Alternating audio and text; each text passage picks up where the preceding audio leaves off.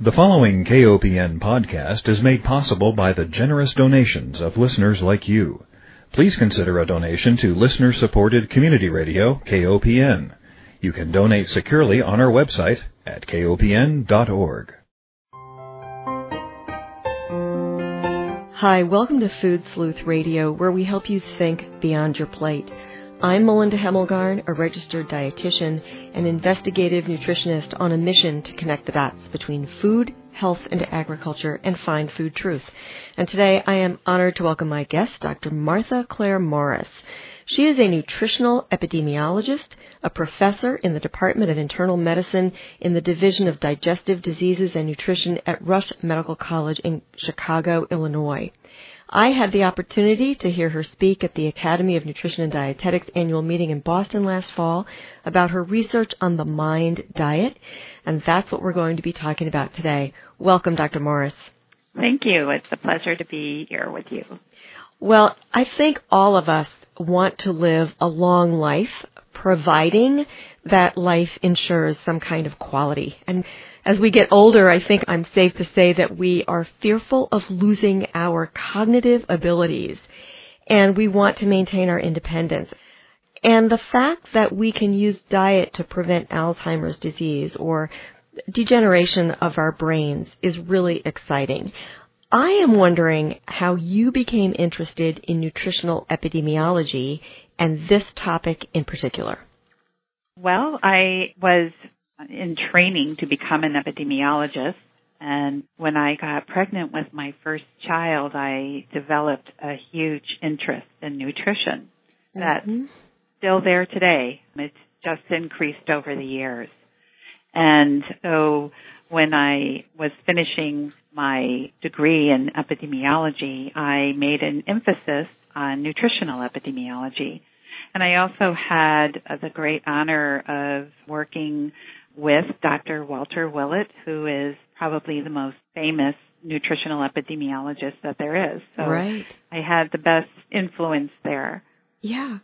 So did you always focus your research on brain function or did you evolve to look at that? Were you also studying other areas?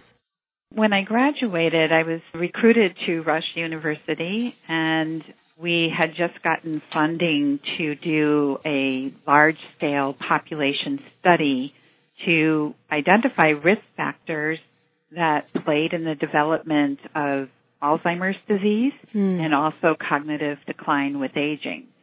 And at the time, this was in the early 90s, there was no sense that nutrition would have any role in Alzheimer's disease. Wow. Yet it seemed to me that given that Alzheimer's disease was known as an oxidative inflammatory disease, that there had to be a dietary influence. So I combined my two passions, one for conducting epidemiological research in aging populations and the other in nutrition. The Mind diet is so fascinating to me because it is, and I'll let you tell our listeners all the details, but it is a hybrid of both the Mediterranean diet, which I think most people are familiar with, and the DASH diet, which stands for Dietary Approaches to Stop Hypertension. And what I thought was so interesting is that if an individual followed either diet, that there was a negligible impact. But if they followed both diets combined, and they didn't even have to follow these diets in combination rigorously, but if they followed them pretty well, that we saw a 35% reduction in the risk for Alzheimer's disease. Yeah, well, I wouldn't call it a combination of a diet. Okay. We're actually preparing an application to do a diet intervention to randomly assign people to a diet to see if it prevented brain neurodegeneration. And we started out with sort of the traditional Greek Mediterranean diet. And then I thought, what am I doing? I just spent the last 20 years studying the individual nutrients and foods that are associated with cognitive decline and dementia. I should be using that research to fashion the diet. So what we did because both the Mediterranean and the DASH diets are well-rounded diets that have been shown in randomized intervention trials to prevent cardiovascular disease, we took each basic component of those diets and then modified them to reflect the best scientific evidence in the field of nutrition and brain neurodegeneration. And that's how we came up with the diet. There are a lot of differences. For example, the DASH diet has a scoring to reflect dairy, whereas there is no scientific evidence to support that dairy is important for the brain. Interesting. Um, okay. So we just don't have a recommendation in the MIND diet. If you like eating yogurt, you can continue eating yogurt, but we didn't make that a component of the MIND diet. Another difference is that both the DASH and the Mediterranean diets specify about four servings or more of vegetables consumed per day. Well, the literature for dementia has shown that green leafy vegetables in particular seem to be protective against cognitive decline and development of dementia. So we have a separate component in the MIND diet to consume six or more servings of green leafy vegetables per week. Yeah, that's not really much at all. Yeah. And then we have another component of other vegetables. So one serving or more per day of one other kind of vegetable. So that's, you know, about two servings per day versus the four or more that are part of the Mediterranean diet and the DASH diet. Mm-hmm. We said two Sorry. because if you look at the studies that have looked at this around the world, the benefit, that's where the benefit starts occurring, is at the two vegetable servings per day. Interesting. So that's what you mean by a hybrid. It's not a combination of the two. Right. It's choosing the best components of both. Correct. Okay, thank you for clarifying that for me. Now, I am sitting here with the diet questionnaire that you shared with dietitians at the dietetic meeting in Boston. And some of the questions involve how many tablespoons of olive oil do you consume per day? Do you think that olive oil in particular over other polyunsaturated or well that's a monounsaturated fat, but over polyunsaturated fats, do you think that olive oil has a specific benefit? Well, for the brain, we don't have a lot of evidence to specify the olive oil. So we're actually testing that and we have a diet intervention trial that's just started in the last month and we've made olive oil part of the diet. So olive oil, as you said, a monounsaturated fat. What we do know from the scientific literature of nutrition in the brain is that a diet that has fat composition that's higher in the unsaturated, that would be mono or polyunsaturated fats, and lower in saturated and trans fats is healthiest for the brain. And polyphenols that are found in extra virgin olive oil have a separate science that is growing. It's really pretty young still, but the antioxidant properties of those polyphenols found in extra virgin olive oil have been linked to better brain health. Mm-hmm. So that's why we specified olive oil in the MIND diet. One of the things that I'm curious about, and I think that the studies that we've seen over the decades have really looked at saturated fat from mostly meat and dairy from animals that have been fed largely a grain based diet. Do you think you would see a difference if butter, say, or cheese and meat were coming from animals that were fed pasture based or mostly grass so that the omega 3 fatty acids would be in a more favorable ratio compared to omega 6? There isn't scientific data out there to answer that question. I, I really like to base my answers and my diet on what evidence can support it.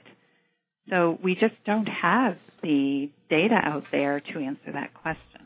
Yeah, it's something that I've been curious about because of the shifts we've had with agriculture and how that has impacted, say, the omega 3 levels.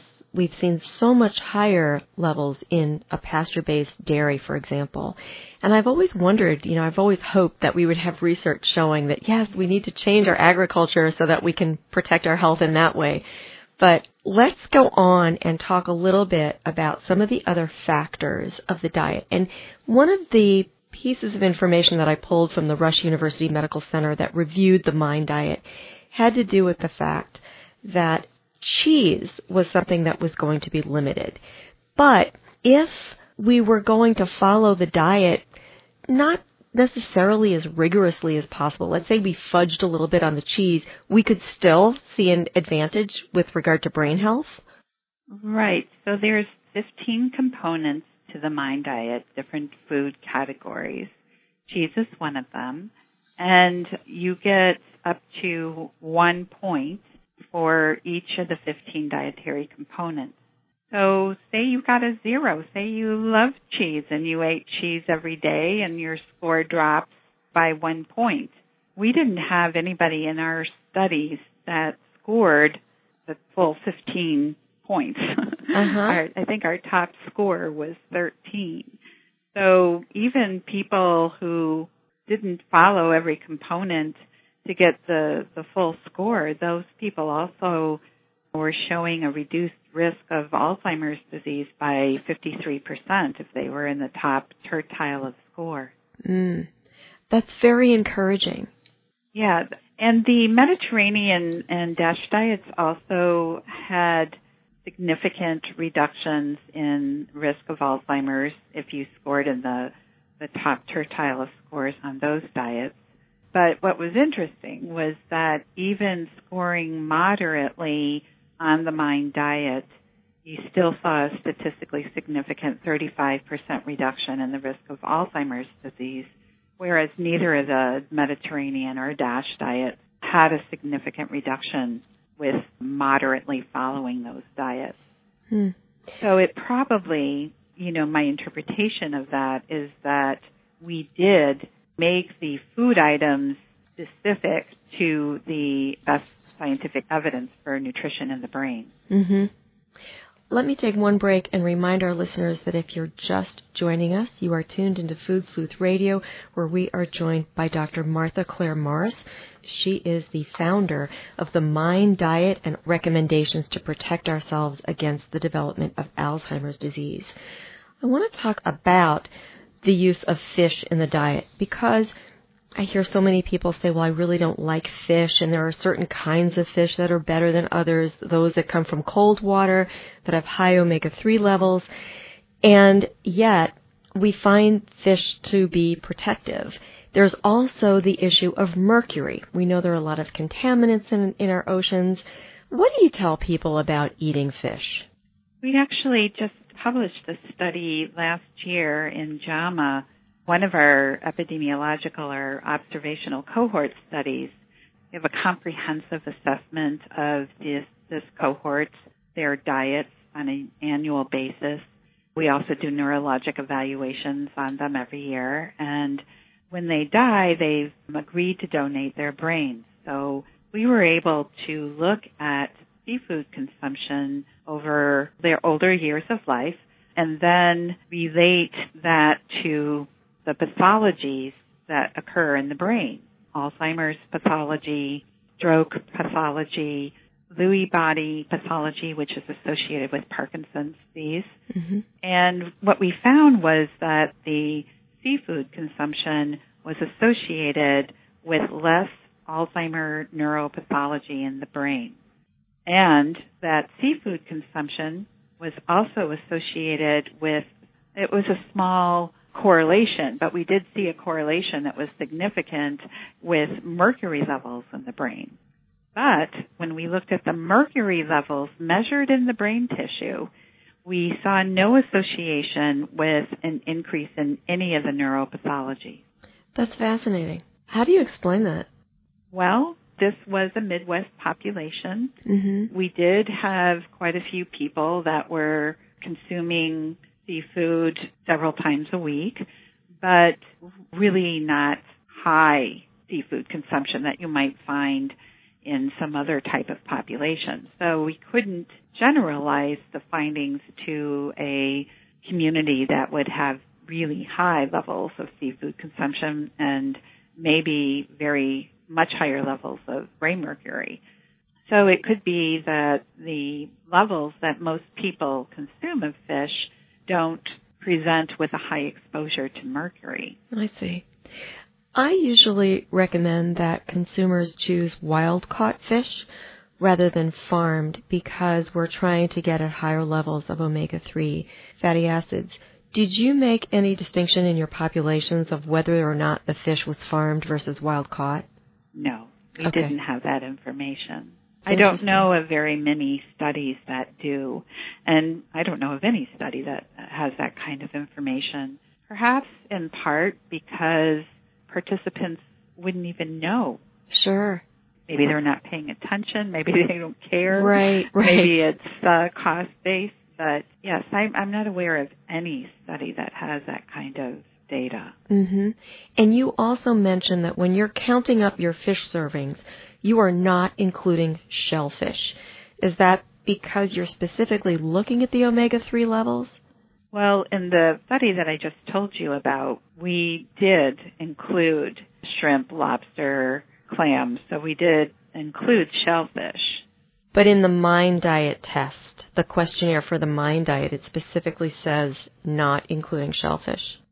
So yeah, there's really, I would say that most of the studies that have reported on this have specifically grouped the fish consumption rather than the seafood consumption, which is why we specify fish in the Mind Diet. hmm That's where the evidence resides. Now, we also specify that it not be fried. Right. Because when you fry, you're frying in unhealthy fats and frying out the um, healthier fats. Right. Well, I'm also curious about the red meat restrictions. What is it about red meat that puts it on your questionnaire as something to keep track of and to limit? It's the saturated fat content. Okay. Let's talk about intermittent fasting. I know it's not part of the diet questionnaire, but I am curious about it because I know that we look at fasting blood sugars and there's also been a focus on a low glycemic diet. That's also been part of a recommendation to help protect brain health. Have you done any research on intermittent fasting? I have not done that kind of research. I wonder if any of your study groups, if that comes into play with regard to protecting the brain. There isn't data to support that one way or the other. Okay. That's interesting to note. That's another factor that might be folded in at one time. Let's talk more about the kinds of things that are recommended to protect the brain. Red wine.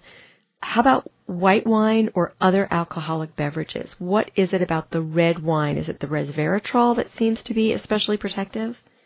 Yes, and that would fall into the same type of scenario that I was discussing with the olive oil.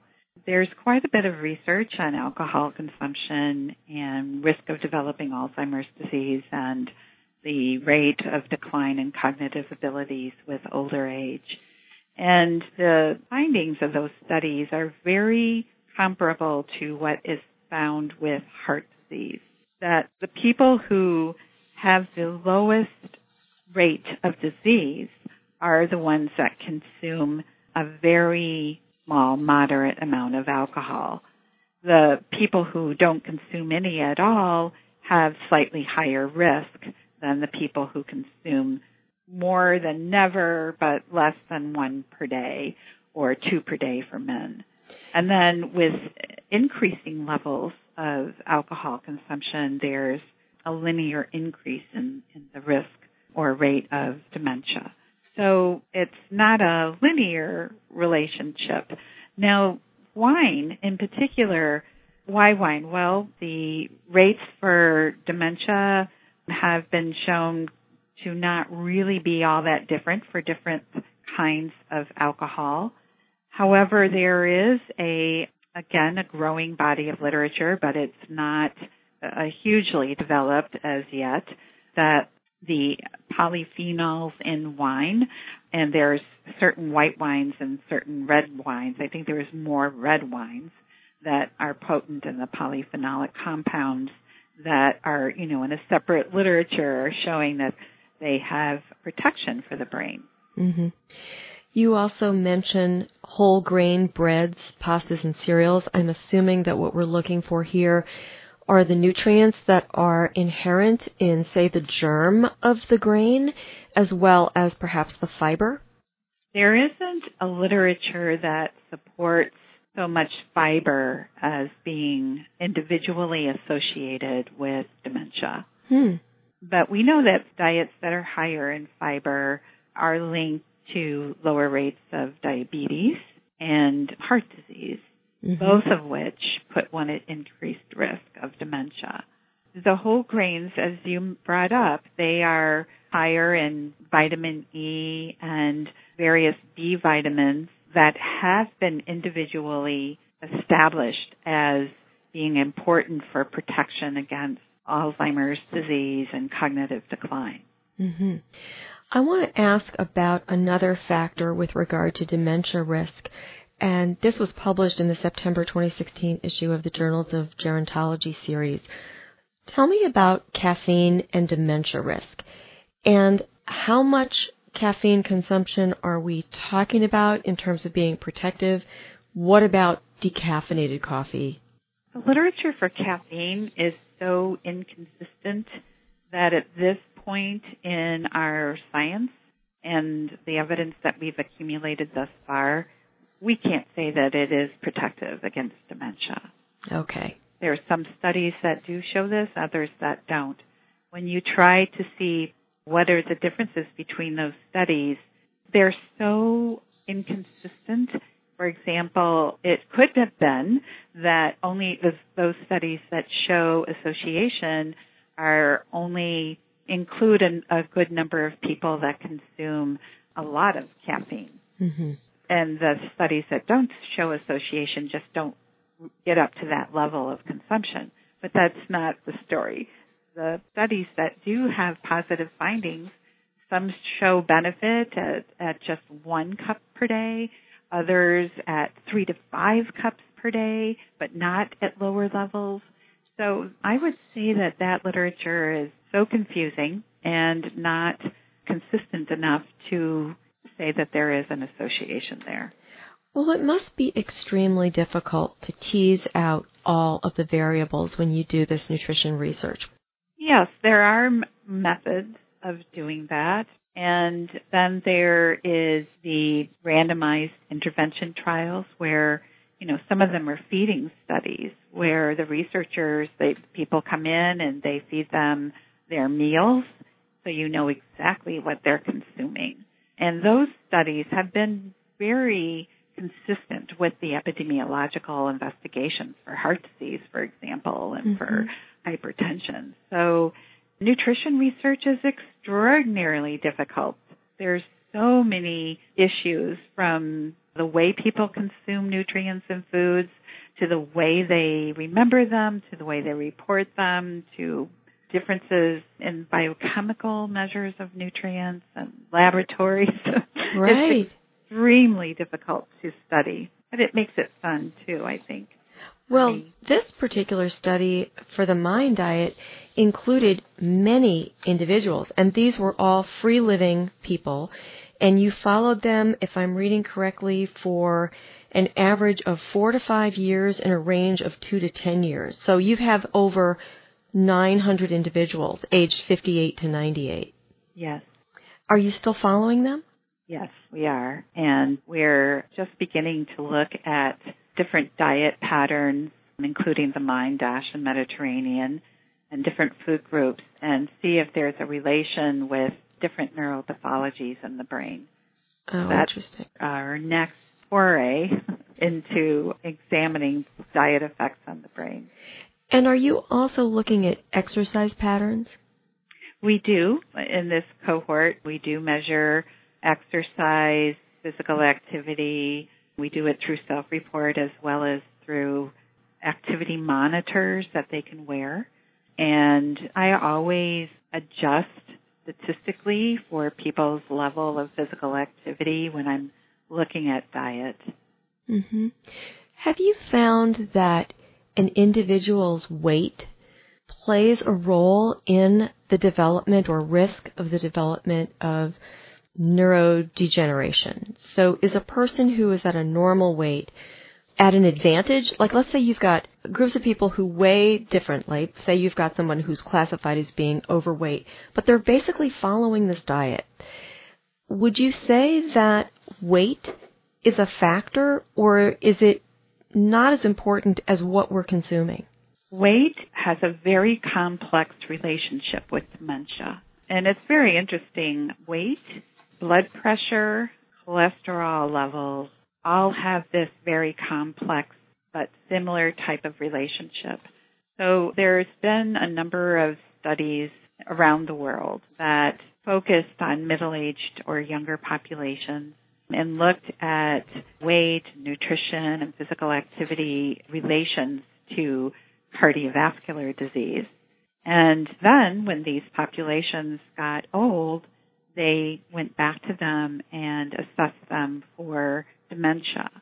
And so they have 30 or more years of information about people's blood pressure, cholesterol levels, and weight. And what they find is that people who are obese or very overweight in their midlife or have hypercholesterol levels or have hypertension in their midlife years, they are at increased risk of developing dementia in later years. Hmm. They also experience a drop in their cholesterol, blood pressure, and weight levels that is very much steeper than a drop seen in people without dementia. So that if you go to an older population and you measure their blood pressure, cholesterol, and weight, you might not see any association with dementia. Or you might see that people who are overweight have lower rate of dementia. So it depends very much at what point in life you're assessing that. Now, we know that the disease, the changes in the brain that occur can affect weight. So weight loss is a key feature of Alzheimer's disease. There is some sort of disease effects on the body that occurs at perhaps before we have a clinical diagnosis. Interesting. We're out of time, but I want to thank you for joining me. I want to thank our listeners for joining us and remind everyone that Food Sleuth Radio is produced by Dan Hemmelgarn at KOPN Studios in beautiful downtown Columbia, Missouri. Dr. Morris, thank you so much for being my guest. Thank you. It's been a pleasure.